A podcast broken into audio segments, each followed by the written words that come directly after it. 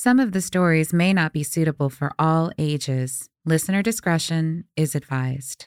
Worth Repeating is made possible by the 8020 Foundation, the City of San Antonio Department of Arts and Culture, and Niche at Pearl.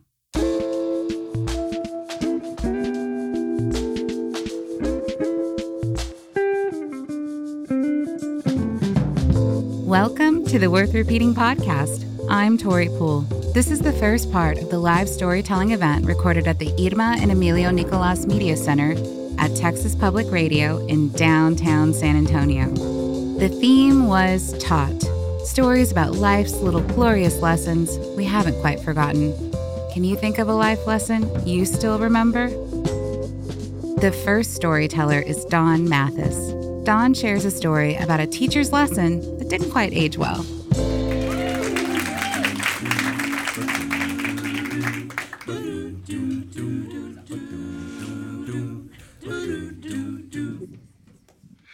Was 1962. About the time I learned to think. The year before JFK. I was an Army brat over at Fort Sam Houston, Robert G. Cole Junior Senior High School. And I had a teacher that year. His name was Mr. Reading, a very appropriate name for a reading teacher. So, Robert G. Cole Junior Senior High School, there was, well, we were all military dependents. I was the son of a sergeant, and everybody's dad, everybody's dad would move every two years. Might be a different city or a new state, sometimes a foreign country. But but we were we didn't have a community. We would constantly be on the move. But Mr. Reading made a community for us and gave us a sense of belonging. He had a a speed reading projector. I don't think they make those anymore. Every every week he would increase the, the number of words per minute that the text would flash by. And so so you know, we'd start at 80, 90, 100 words a minute and it was difficult. It was challenging. It was effective. It was a good way to learn to read. He taught us he taught us how to read and what to read for. He we read the Lottery by Shirley Jackson. And the lottery, the winner of the lottery is not get a prize. Quite the opposite. Well, I kind of read between the lines. For me, the draft was way, way far away. Six years away. It was just non existent for me. But it's this, that story stayed with me. Another story Ambrose Bierce, an occurrence at Owl Creek Bridge. Yeah, a, a, a, war story. The, the, the guy's a prisoner of war, but it's a story also of life and death and war. Another premonition of the Vietnam War, which is just ahead for me. So, Mr. Reading, well, sometimes you know, it was, you know, about irony and symbolism and foreshadowing. But then other times he was just out of the blue. One day he talked about what to do if a, if a guy bullies you. If, if a guy hits you, he says, you just hit him back. And I said, oh, well, that makes sense to me. I didn't have to write that down. And so a, a week later, a week later, I'm sitting in the classroom and this guy behind me, he thumps in the back of my head. And I try to ignore it, and he pulls my hair, and I ignored it, and he slaps my neck, and I, I tell him to stop it. But every time Mr. Reading had his back turned, the guy would do it again. So I remember the lesson from the week before, and I just turned around, I smacked the guy. How did it was a loud, fleshy smack. The whole class heard it. Mr. Reed hears the commotion. He turns around. What's going on? The bully. This is the bully. He was a freckle faced kid, sandy hair. He bullied everybody everywhere in the bathrooms, in the hallways, the playground. He might give you a wet willy in the ear or wedge you in your underwear, push your face in the water fountain, trip you on the playground. Mr. Reading, this guy just turned around and smacked me in the face for no reason. And Mr. Reading, well, he wanted to to get both sides of the story. Well, why'd you smack him? I said, Well, I remember your story about how to deal with a bully. he kind of smiled at himself and as if to resolve, I'll never teach that lesson again. So he couldn't send us to the principal's office because he would be implicated, that's for sure. so he resolved it right there in the classroom. He made me and the menace shake hands and apologize to each other. And then neither one of us meant it. But you know what? That guy never bullied me again. So, so there was there was a lot of lessons that um, one of the lessons is just to stay open for new learning experiences about 10 years later, I went, um, there was another bully in my life. And, and, um, but this situation was different. This bully had his buddies with him. I went to pick up my girlfriend at her house and, and her big brothers were there. And I guess they were feeling protective of little sister. She said she was 18, but I, maybe she wasn't. But uh, I got the impression these guys really didn't think I was going to respect her in the morning or that uh, that my affection was not honest or something. But uh, and I was just you know trying to explain, but I didn't even see the first punch coming. I didn't see it. I saw the second punch coming. The second punch came out of my left eye as I was falling to the ground. I'm there on the ground. I passed out. Maybe I fainted. Maybe I was knocked un- unconscious. I, I woke up and they were still kicking me. And I, oh man, I, I just had to creep away from that. And so I think, well, sometimes, sometimes it's better to crawl away than to stand your ground. So uh, the girlfriend, she put the band aids on it and kissed the bruises and made it all better. And that's, that was another learning experience. Maybe sometimes getting your ass kicked is worth it. but I'll never forget Mr. Reading. May the learning experiences never end. Thank you.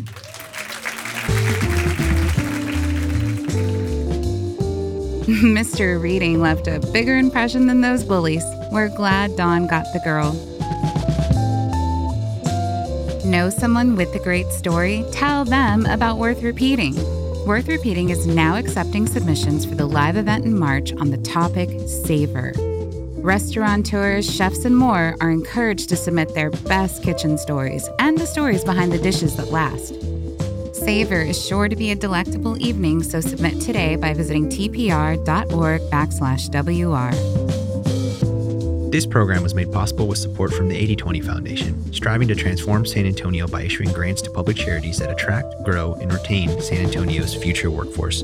For this and more information, visit 8020foundation.com. Our next storyteller is Nasserine Nikki Allen. Nikki shares a story about the peace she found in breath.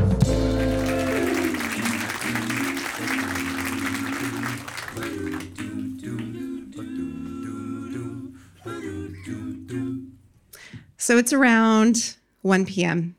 and I feel another sensation from my contractions coming on. And I'm in active labor at this point. I just go into my body. That's the only place I can go. I find my breath. I take a big inhale in and a long sigh out. But my labor actually began around three in the morning.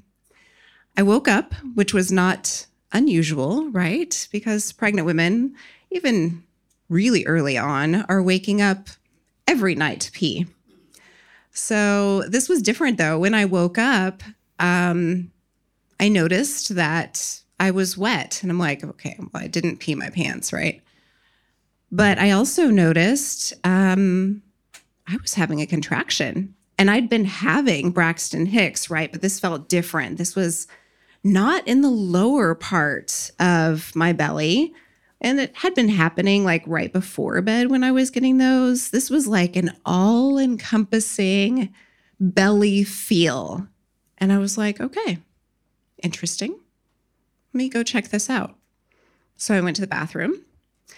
And sure enough, my water had broke. So at that time, I think back, I'm like, all right, in the birthing class, the doula was actually telling us like it's so rare for labor to start with water breaking. But here was mine. And I'm like, okay, so I'm having like a typical Hollywood birth, right? Here we go. So I smile to myself. I'm feeling a bit excited, but I don't want to wake my husband up just yet. I kind of want to gauge where I'm at. So I go and I lay back down and I just flow with it. I'm breathing, noticing, kind of timing. I can't really tell. I mean, I feel them like they seem to be getting closer together, which is what I want to happen, right? That means baby's closer to coming out. So, about an hour later, so 4 a.m., I wake up my husband. I'm like, babe, babe, we're in labor. What do you mean we're in labor? well, my water broke and I've been having contractions now. And he's like, Well, how far apart are they? What's happening? And I'm like, It's it's all right. Like I haven't really been timing it, um, but I've been laying here and they seem like they're getting closer together. So he's like, Okay, so do we need to call the midwife yet? No. Mm-mm. So I get an app that I had already downloaded and I start timing my contractions. I know at this point, right? I'm like, I'm ready. I am physically, mentally, spiritually ready for this. I've been preparing for this with yoga, with breath, with meditation. So I'm just, I'm chill. So contraction starts. I hit the timer. I start to go in and out of sleep. I doze off. I'll wake up and my contraction looks like it lasted 30 minutes. I'm like, no, okay, I need to kind of stay awake. I need to see where I'm at. So finally, I reach a point where I'm awake, still excited though, and they're getting closer together. So I decide, let me call the midwife, let her know this is happening. So this is about 6:30 now. And she asks where I'm at. I think she could tell over the phone my voice was excited. I wasn't in active labor yet, right? I'm in early stages. I'm like, woohoo, having a baby. And so she's like, you know, keep timing it. Um, give us a call back in a little bit. We want to look for, so I, I lived in Austin at the time, so it's easy to remember. The area code in Austin is 512. So contractions, um, they're at least five minutes apart, lasting for at least a minute, and that's been happening for two hours. So those are my magic numbers. So I continue on. They start to get more intense. I can tell now because I'm no longer excited. And when it starts, I'm like, okay, here we are. In. So, right around nine o'clock, I call the midwife, another midwife on duty, let her know what's going on. She's like, okay, yeah, come in. So I go in, she checks me out um, at this time about four centimeters. And she's like, We're not going to check you in just yet. You know, like go out, walk around, maybe go home if you want to do that. I'm thinking, Walk around? Are you crazy? Like, I'm not, that would have been like, da da da da. So we went home and I thought, I'm in for a marathon. I should probably try eating something at this point. And my husband was so sweet. He made food and he came up and I'm like right before a contraction is starting and I'm like, take that out. Mm-mm. And he is trying to preoccupy his time. So he puts it on YouTube, his favorite thing. Right. And there's just people chattering because he likes to watch how these people live. And I'm like, mm nope, turn that off. And there's this weird, like, time comes together and apart and you're in this weird space when you get into active labor. So like that hour that i was at home flew by and before i knew it we were heading back into the birthing center. So she checks me in. She's like ready to go? Do you want me to get a birth tub ready for you? Hell yes. Yes i do. Thanks. So i hang out there I'm ready. I'm envisioning at this point. I'm like, okay, I'm going to get into the room. It's calm and serene. I'm going to get into the tub, this is going to feel a lot better. I can breathe. It's going to be fine. So I get into the room. I get on the bed first because the contractions are really coming now. Um, luckily, there was like a nice little ball that I could hold on to and just kind of like, oh, this is happening. And then I got into the tub. And it felt so amazing just to be in water and calm and with my breath. And then I reached a point rather quickly, I thought. I noticed within myself, oh, I don't know if I can continue. How long is this going to take? I didn't go back to the birthing class in my mind and what the doula said about the different parts of labor, but now that I have the knowledge behind it, I was in transition. I was nearing the end. I fell asleep. I passed out. I didn't dream about anything. And I don't know how long I was asleep. And I woke up and suddenly I felt the urge to push, which I thought was weird because I'm like, I know first births usually take roughly about 24 hours. It hasn't been that long. So I tell my husband, I feel like I need to push. He's like, okay. So I start going with it. With each contraction, I start bearing down. They guide me out of the tub and onto the bed. I have that lovely ball that I can hold on to, which is so great because when you're pushing, it's like you can just squeeze the ball. So, not too long into pushing, maybe 15 minutes or so, I felt the ring of fire. This was the most painful sensation. As my daughter was crowning, and the midwife said, We see her head. Do you want to reach back and touch it? Nope, let's get her out. So, about two more pushes later, my daughter's out. I reach underneath me, I pull her to my chest and turn around and lay down and bask in the glow of all the oxytocin that is flowing through my body and how amazing I feel that I just did this. And I wanted every woman to feel that magic. So that's why I continued on with this journey. And that's why I teach women prenatal yoga and I'm a birth doula. Nikki's story proves there's power in breath. Worth Repeating returns February 13th, and the theme is Reset. From second chances to starting all over, these stories are all about restoration. Begin again with us by grabbing tickets today by visiting tpr.org backslash WR. This program was made possible by the City of San Antonio Department of Arts and Culture, striving to enrich the quality of life of San Antonio residents and visitors by creating art programming and helping people experience art. For this and more information, visit getcreativesanantonio.com. Our next storyteller is Tracy Shelton. Tracy shares a story about the comfort found in food.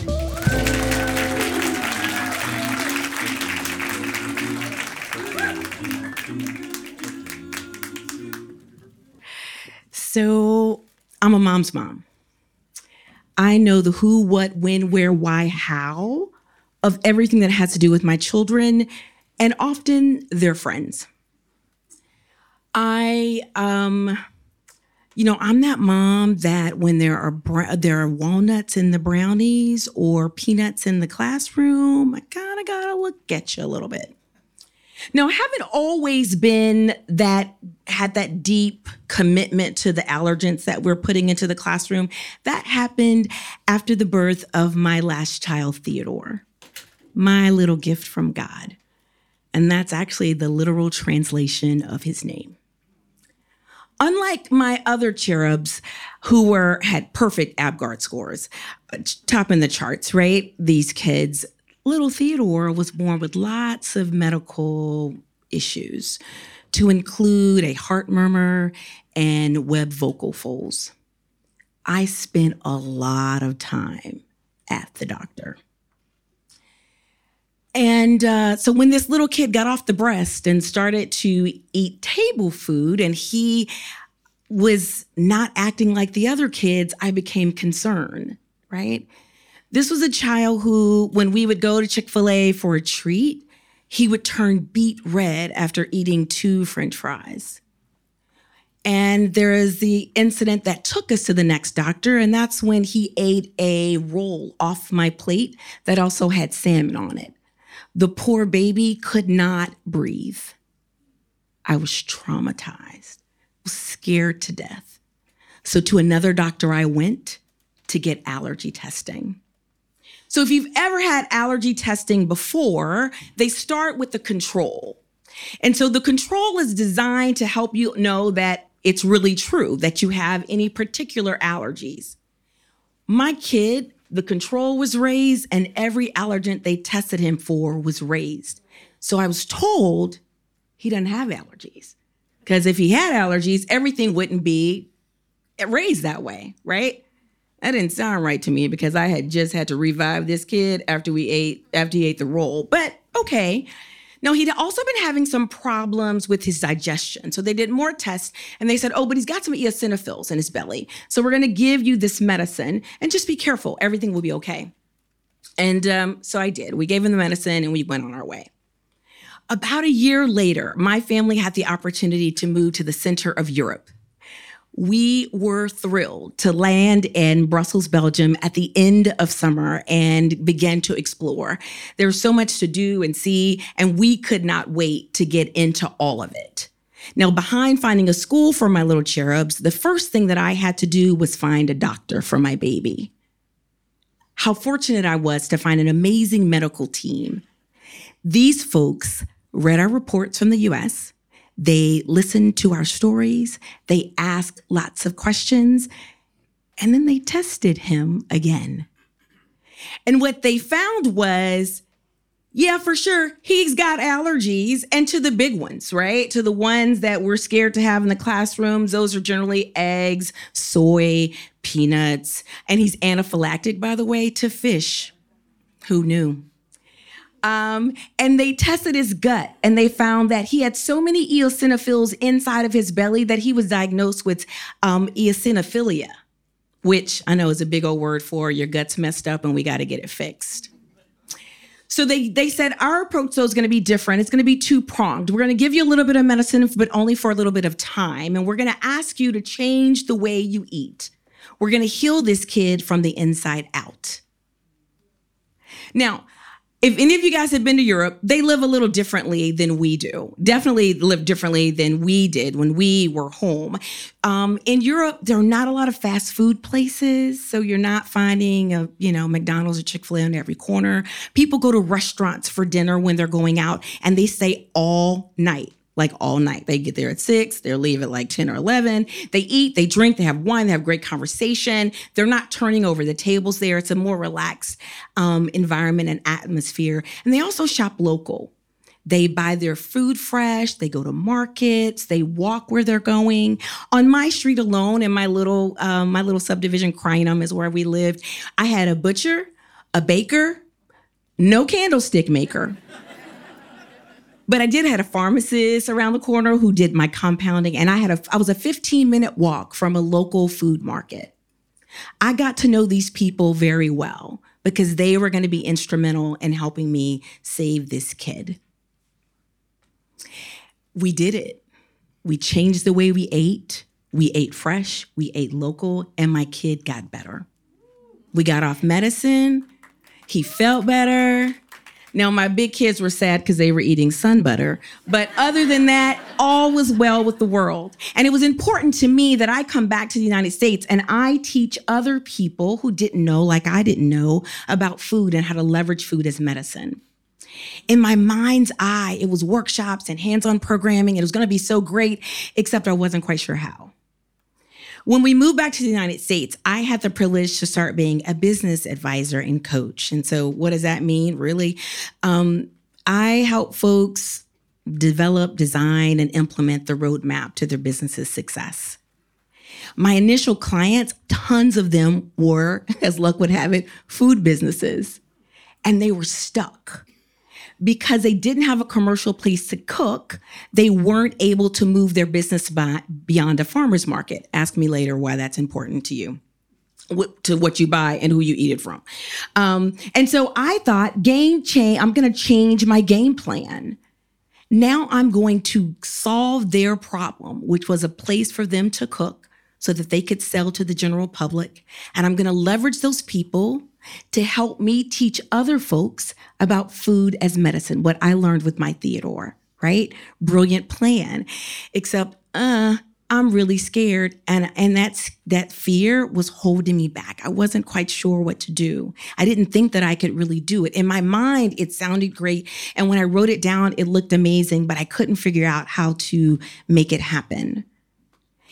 I was doing research. That's what I told my boss. I was doing research and I found a program here in San Antonio that would teach you about how to start a food business. So, under the auspice of Don't blame us. under the auspice of teaching um, about of helping my clients, I took this this class. And um, the first thing they asked us to do was walk through the Venture Challenge. It had six modules. They asked us to do all the modules. I'm a firstborn child, and so I followed the rules. I did every module. I turned them in. I got feedback from my mentors. They challenged me. They asked me to do it better and different, and I did. And I was forced to be honest about what I was trying to do. It wasn't really research, it was a business that I wanted to start.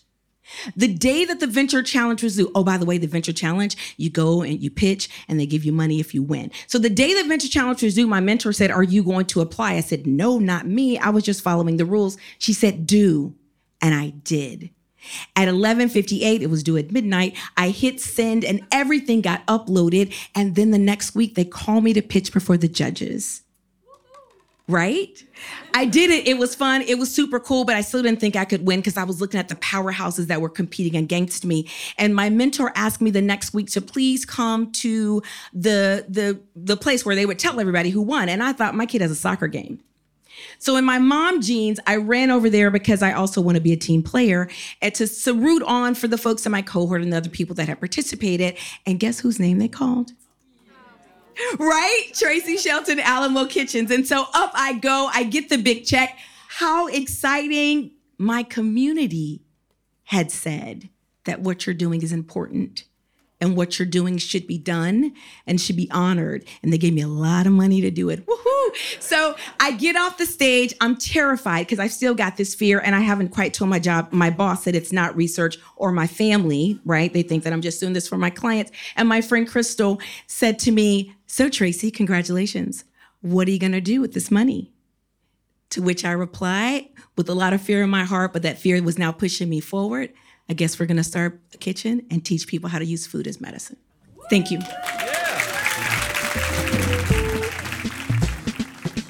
All can be revealed with the right allergy test and a good second look. Worth Repeating is now a book. Trinity University Press and TPR are proud to present Worth Repeating San Antonio Stories featuring 40 true narratives. Pick one up at the next live event, February 13th, or at your nearest book retailer. Your support funds programs like these. This program was made possible by Niche at Pearl. More than clothing, Niche at Pearl features jewelry, accessories, and crafting events. For this and more information, visit nicheatpearl.com. Our final storyteller is Kevin White. Kevin shares a story about how it takes a strong stomach to pass Spanish class.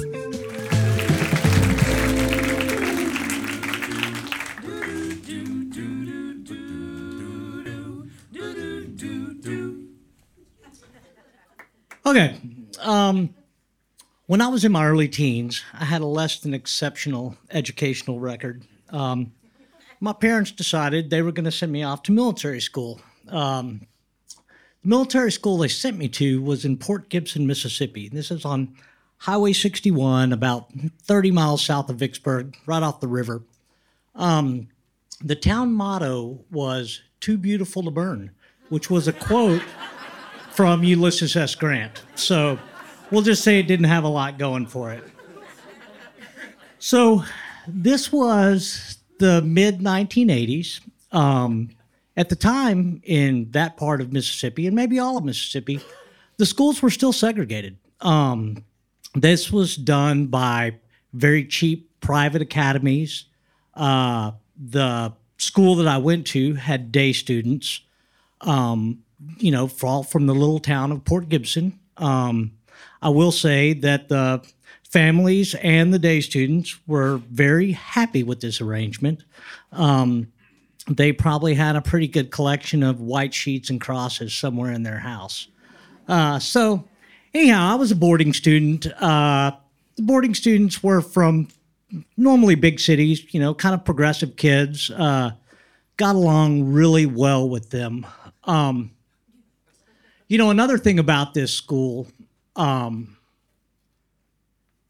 so we had a bonfire one time, and uh, the commandant of cadets showed up dressed to this bonfire, dressed as a Nazi. Um, so yeah, it was kind of a weird place. Now, also, this commandant of cadets, he had a large painting of John Wayne in a cavalry uniform behind his desk. Um, I was 14 years old. I got caught smoking. I was given the choice to either take a paddling or eat a cigarette. So um, I chose the paddling. Um, it seemed to be the least invasive of the punishments. Um, so I went in there. Uh, the commandant made me grab the corner of his desk, look at the picture of John Wayne in the cavalry uniform, and take it like a man. Um, if he would have hit me one more time, I wouldn't have made it out there under my own power. Uh, I will say the next time I got caught smoking, I ate a cigarette. so I'd been going to school here for a year and a half. Um, really, no improvements at all. So my parents decided they were going to quit spending their money and just let me come home.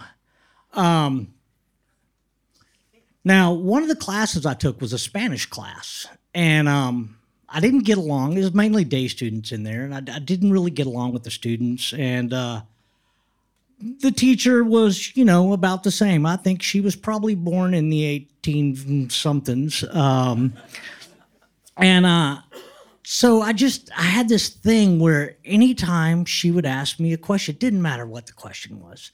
If she looked at me and asked me a question, I would simply look at her with a very straight face and just reply, Rojo. And after a while, she quit asking me questions. So, anyway, uh, come near the end of the semester, I realize I'm making a 40 in this Spanish class. Now, the, the class is graded half the, half the grade is the class and half the grade is the exam. So I'm making a 40, and um, I have to make a 100 on this final exam in order to pass this class. There's no way in hell this is happening. So, sitting in my room, making a cheat sheet, trying to figure out how I'm going to pass Spanish class, and um, sitting there with my roommate. We had an hour between exams, and, and you know, my mom used to send me these uh, care packages with all sorts of food and stuff in it, and um, I was sitting there and I started to open up this food and I opened up, I think it was like a can of spam. And uh, my roommate replied how bad it smelled and how gross it looked. And that's when the light bulb went off. Um, so I started pulling out, you know, packs of pudding, beanie weenies, just whatever, and started opening these things up and just mashing them together. And I made just this grossest, I mean, you can imagine pudding and beans and weenies and some spam, maybe a little Dr. Pepper in there, you know. kind of mashed it up and just made the grossest concoction you could think of. So I took this, I put it in a potato chip bag, an open top potato chip bag. I poured it in there and I tried to tape it to the inside of my jacket. Well, it was pretty slimy, so the tape didn't stick. So lo and behold, I had a stapler in my room. So I stapled this bag in my jacket. I grabbed my cheat sheet and I headed off to Macomb Hall, three story building built in the, I don't know, 1850s. It was our big school hall. Uh, the Spanish class was on the third floor. It was also the library. Uh, Spanish teacher was also the librarian. So I made it up to class, um, sat down in the back of this kind of unventilated, dark classroom, and uh, started taking my test. So the whole plan was going through my head. I'm just going to squeeze a little bit of this stuff out and, um, you know, get sick. And uh, I'm going to walk out in the hall and I'm going to use my cheat sheet and I'm going to pass this exam, you know. So I kind of started making these little noises like, oh, oh, you know. And I leaned over and I squeezed and I squeezed a little bit of this out, and nobody noticed. You know, I was like in the back of the classroom and no one even noticed what I was doing. So I was like, well, shit, I better try a little harder. So I started heaving and hurling, and I bent over and I squeezed this bag. And when I squeezed this bag, this stuff went everywhere. It went all over me, my desk, the person in front of me. It was horrid. Um, the girl in front of me immediately started getting sick. Another girl in the classroom started getting sick. These girls were fighting to get to a trash can and getting sick on the floor. We had some guys that were trying to open windows, these ancient windows. That wasn't working. So I just in the heat of it all, without thinking, I just kind of did this motion with my hands, like, oh shit. And I got this stuff all over my hair. Now, Miss Bobbitt at this point was screaming so loud for us to get out of the classroom. So we did. We got out of the classroom, those of us that were sick and sick. And um, there was a race down three flights of stairs to make it to a toilet, a trash can, something and uh, they went for the bathroom. And I, at this point, I'm just like, well, screw it. I'm covered. So I went back to my dorm room. I changed clothes, got cleaned up, headed back up to the classroom. I got it back into the classroom. The janitor had come in, kind of cleaned everything up. The chaos was down. And when I got there, I realized I don't have my cheat sheet anymore because it was in my other clothes. And um, so, you know, I felt, well, shit, I won the battle, but I may just lose the war. And I, I started just trying to fill out this test and accept defeat, you know? And um, I looked down and the janitor had missed. There was just this little piece of this fake puke on my desk. So I kept filling out answers, you know, like everything. And then I just took it and I put it on the bottom corner of the test. I went and handed it to Miss Bobbitt. She grabbed this test by the corner. This woman was young, or I, I thought she was 50 years younger the way she hit me with that test and knocked it out of my hand, told me to get out of there, come back between exams, and just take the test. So I left. Most people probably would have studied. I didn't. Um, I was laughing too hard. So the next day, before the last exam, I went in there 20 minutes before the, the last exam of the semester and told Miss Bobbitt, hey, I'm here, you know, to take the exam.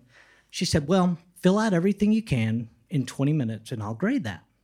So I answered every answer that I knew and I handed her that test. I made a 100 on my exam, and I passed Spanish in the ninth grade. You know, sometimes I feel bad about it, um, but then I really think back to the reactions of those day students, and it makes it all worthwhile. Uh, you know, I, I never really told this story to anyone, and unfortunately, I'm not in contact with anyone that I went to school with back then. Um, but the lesson I learned, you know, if you're going to be in a room full of jackasses, you better be resourceful. Thank you. We hope Kevin learned his lesson and maybe a touch of Spanish. That's it for the Worth Repeating podcast. Do us a favor and give us a like, subscribe, or review us wherever you stream podcasts. Stay tuned for part two of the live event on the theme taught, streaming everywhere you stream the best podcasts on January 2nd. It's the perfect way to start the new year. Support for Worth Repeating comes from the 8020 Foundation, the City of San Antonio Department of Arts and Culture, and Niche at Pearl. Worth Repeating is a production of Texas Public Radio. I'm Tori Poole. Thanks for listening.